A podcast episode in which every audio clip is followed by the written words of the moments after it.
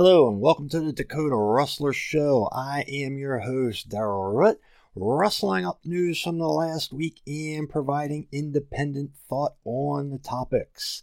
Today's topics include Amazon invasion of privacy, government using Apple to spy on foreigners, as well as us, of course, the militarizing of the Atlanta police versus protesters, and more.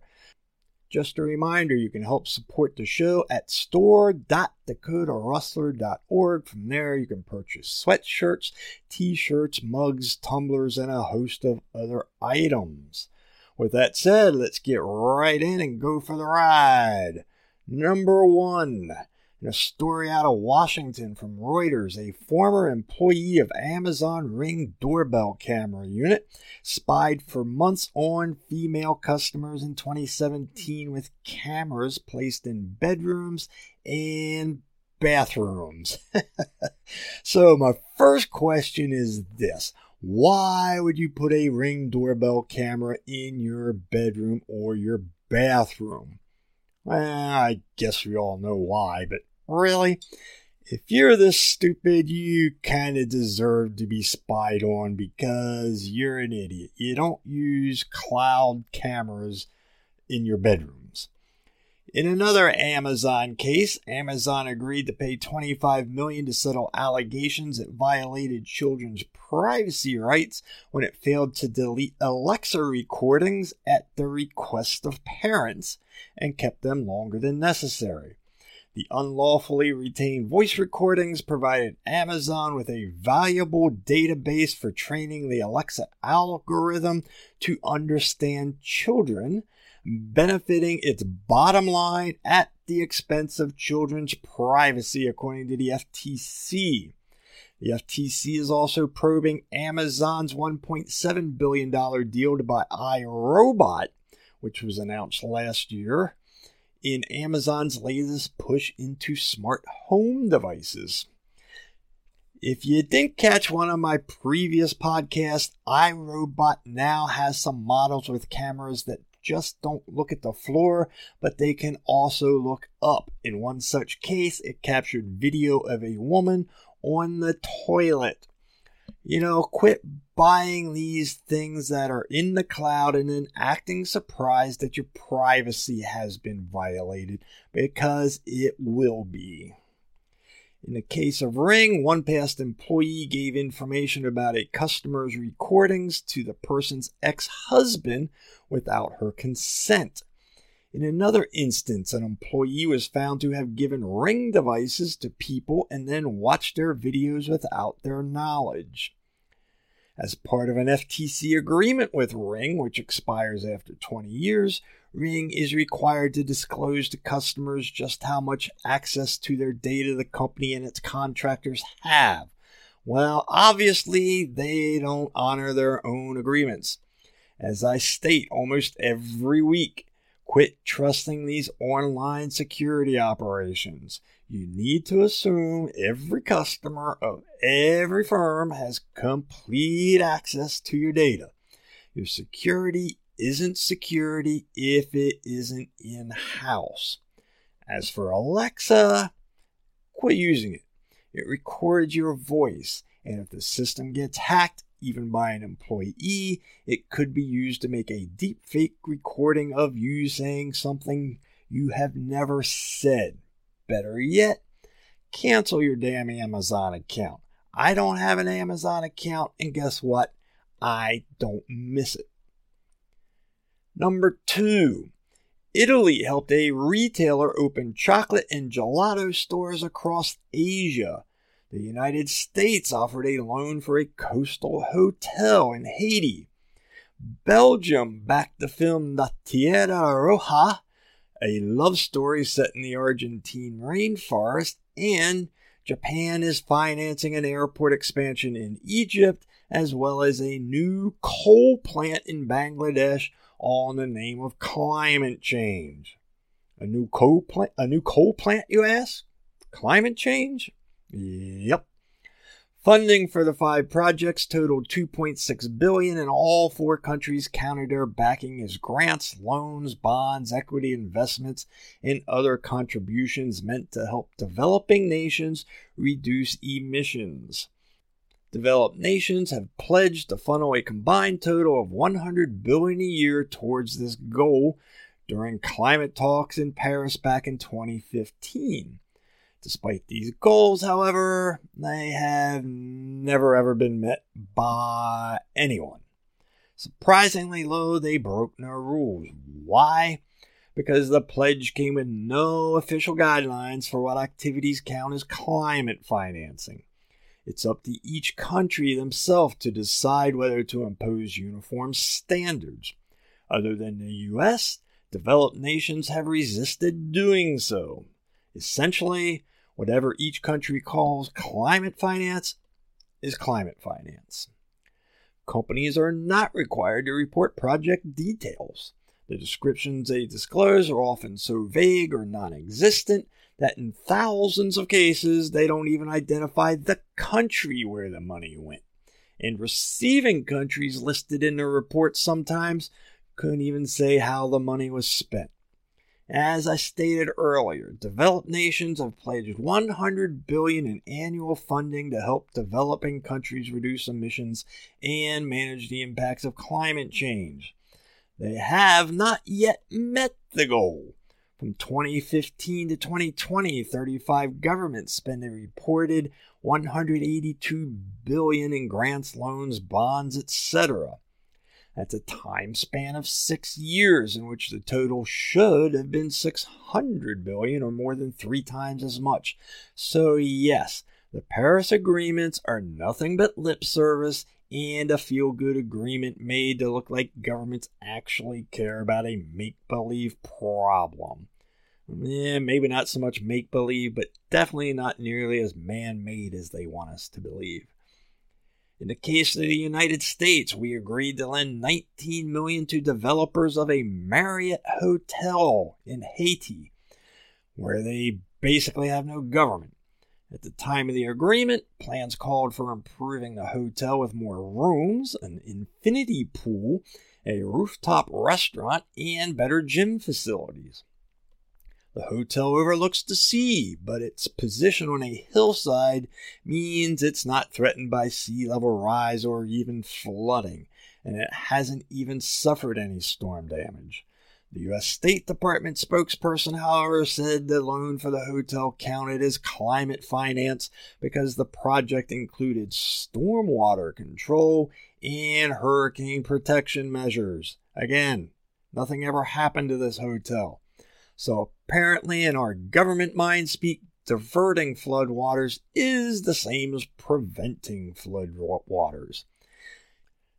Number three, Russia's Federal Security Service, FSB, formerly known as the KGB, said on Thursday it had uncovered a U.S. National Security Agency plot using previously unknown malware to access backdoor vulnerabilities in Apple phones. The FSB said that several thousand Apple phones had been infected, including those of domestic Russian subscribers. The Russian spy agency also said telephones belonging to foreign diplomats based in Russia including those from NATO members, Israel, Syria, and China, had been targeted. So, yes, we target everyone. As I've stated many times, every country spies on every other country and its citizens. This is not news, and you should never be surprised about any spy plot. This goes back to the first story. Quit buying services and products on the cloud that can be hacked into.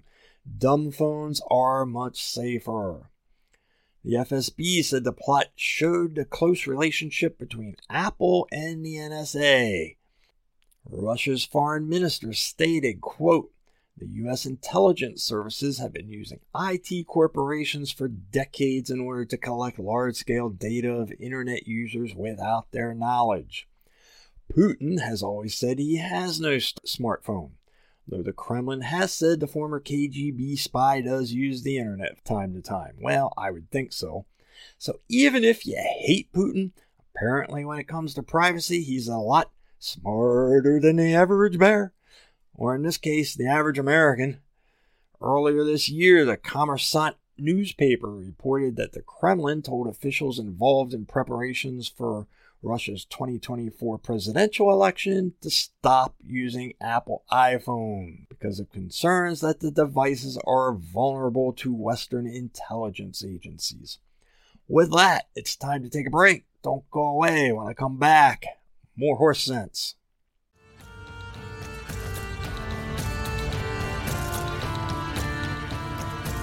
For all things Dakota Rustler related, please visit dakotarustler.org. The website contains links to media sites, a merchandise store, and a button to donate to the show. Your support helps to pay for expenses of production, as well as research time. Feedback is appreciated, and comments or topic ideas can be sent to the email address listed on the website. Sponsorships are also available if you have a business to promote. Now, back to the show.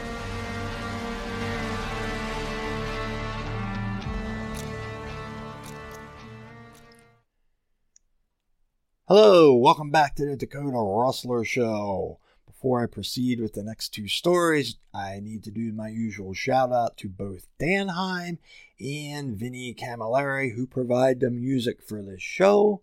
They allow me to do so free of charge in exchange for that shout out. All right, let's continue. Number four. Dollar General Corporation cut its sales and profit forecast for the year last week as Americans, pinched by higher prices, shopped more for essentials and pared back purchases in categories including home goods and clothes, leading its shares down 14%. The discount store chain saw traffic to its stores decline during the quarter as its low to mid income customer base cut back on purchases of seasonal goods, clothing, and housewares, a challenging trend seen across many retailers. My question, though, is this Did they quit spending or did they just start going somewhere else? Know, listen up. Low cost retailers like Dollar General face stiff competition from bigger retailers like Walmart in the grocery and food business, which, by the way, has lifted its annual outlook opposite that of Dollar General. Edward Jones analyst Brian Yarbrough said shoppers were likely making trips to Walmart to refill their household staples with fewer trips to the dollar store. Uh, I may be confused, but isn't Walmart more expensive than the dollar store? Isn't dollar store like the second rung on the spending ladder with only garage sales being lower?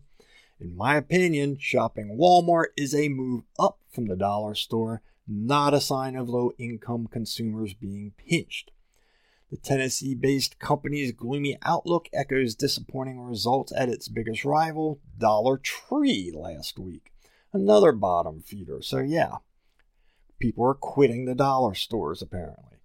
Dollar General now expects fiscal 23 same store sales to rise between 1 and 2%, compared with a previously expected 3 to 4%, and earnings per share to range from flat to decreasing as opposed to a 4 to 6% rise.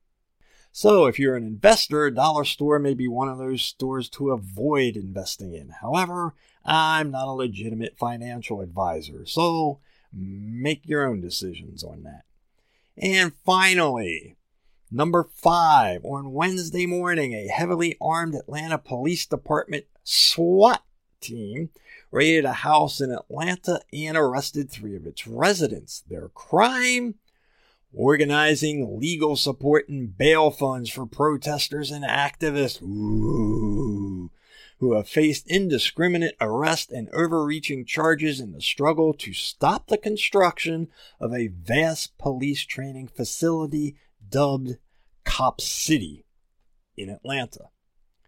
In a joint operation with the Georgia Bureau of Investigation, or GBI, Atlanta cops charged three people, all board members of the Atlanta Solidarity Fund, with money laundering and charity fraud. So, if you're in Atlanta and you want to oppose a training facility for whatever reason, you have now been targeted by the police as a possible terrorist. The Atlanta Solidarity Fund has been a crucial resource for activists facing harsh repression for their involvement in Stop Cop City. The nonprofit also predates the latest movement and has been providing bail funds, jail support, and assistance with legal representation for Atlanta activists since 2020.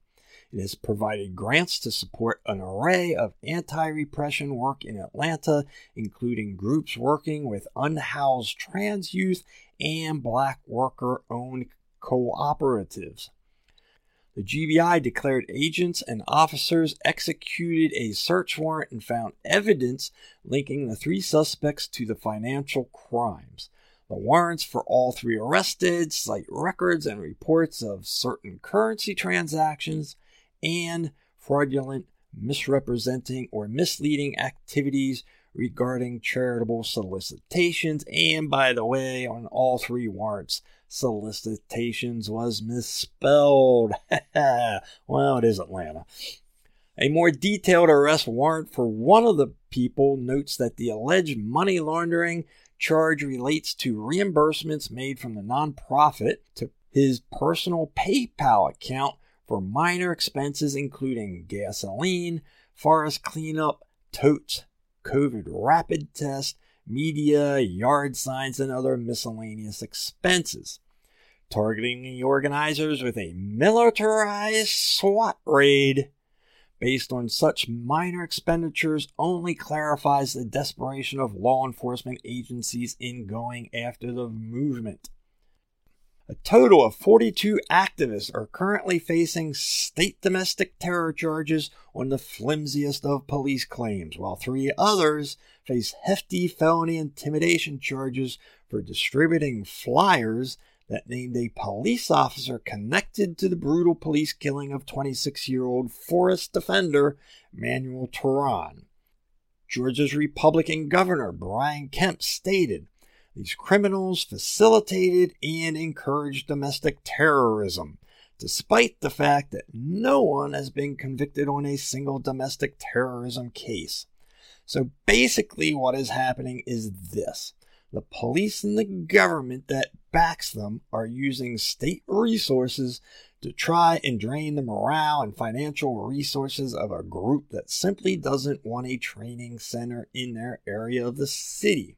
In other words, spend them into submission because they know the little guy can't keep up.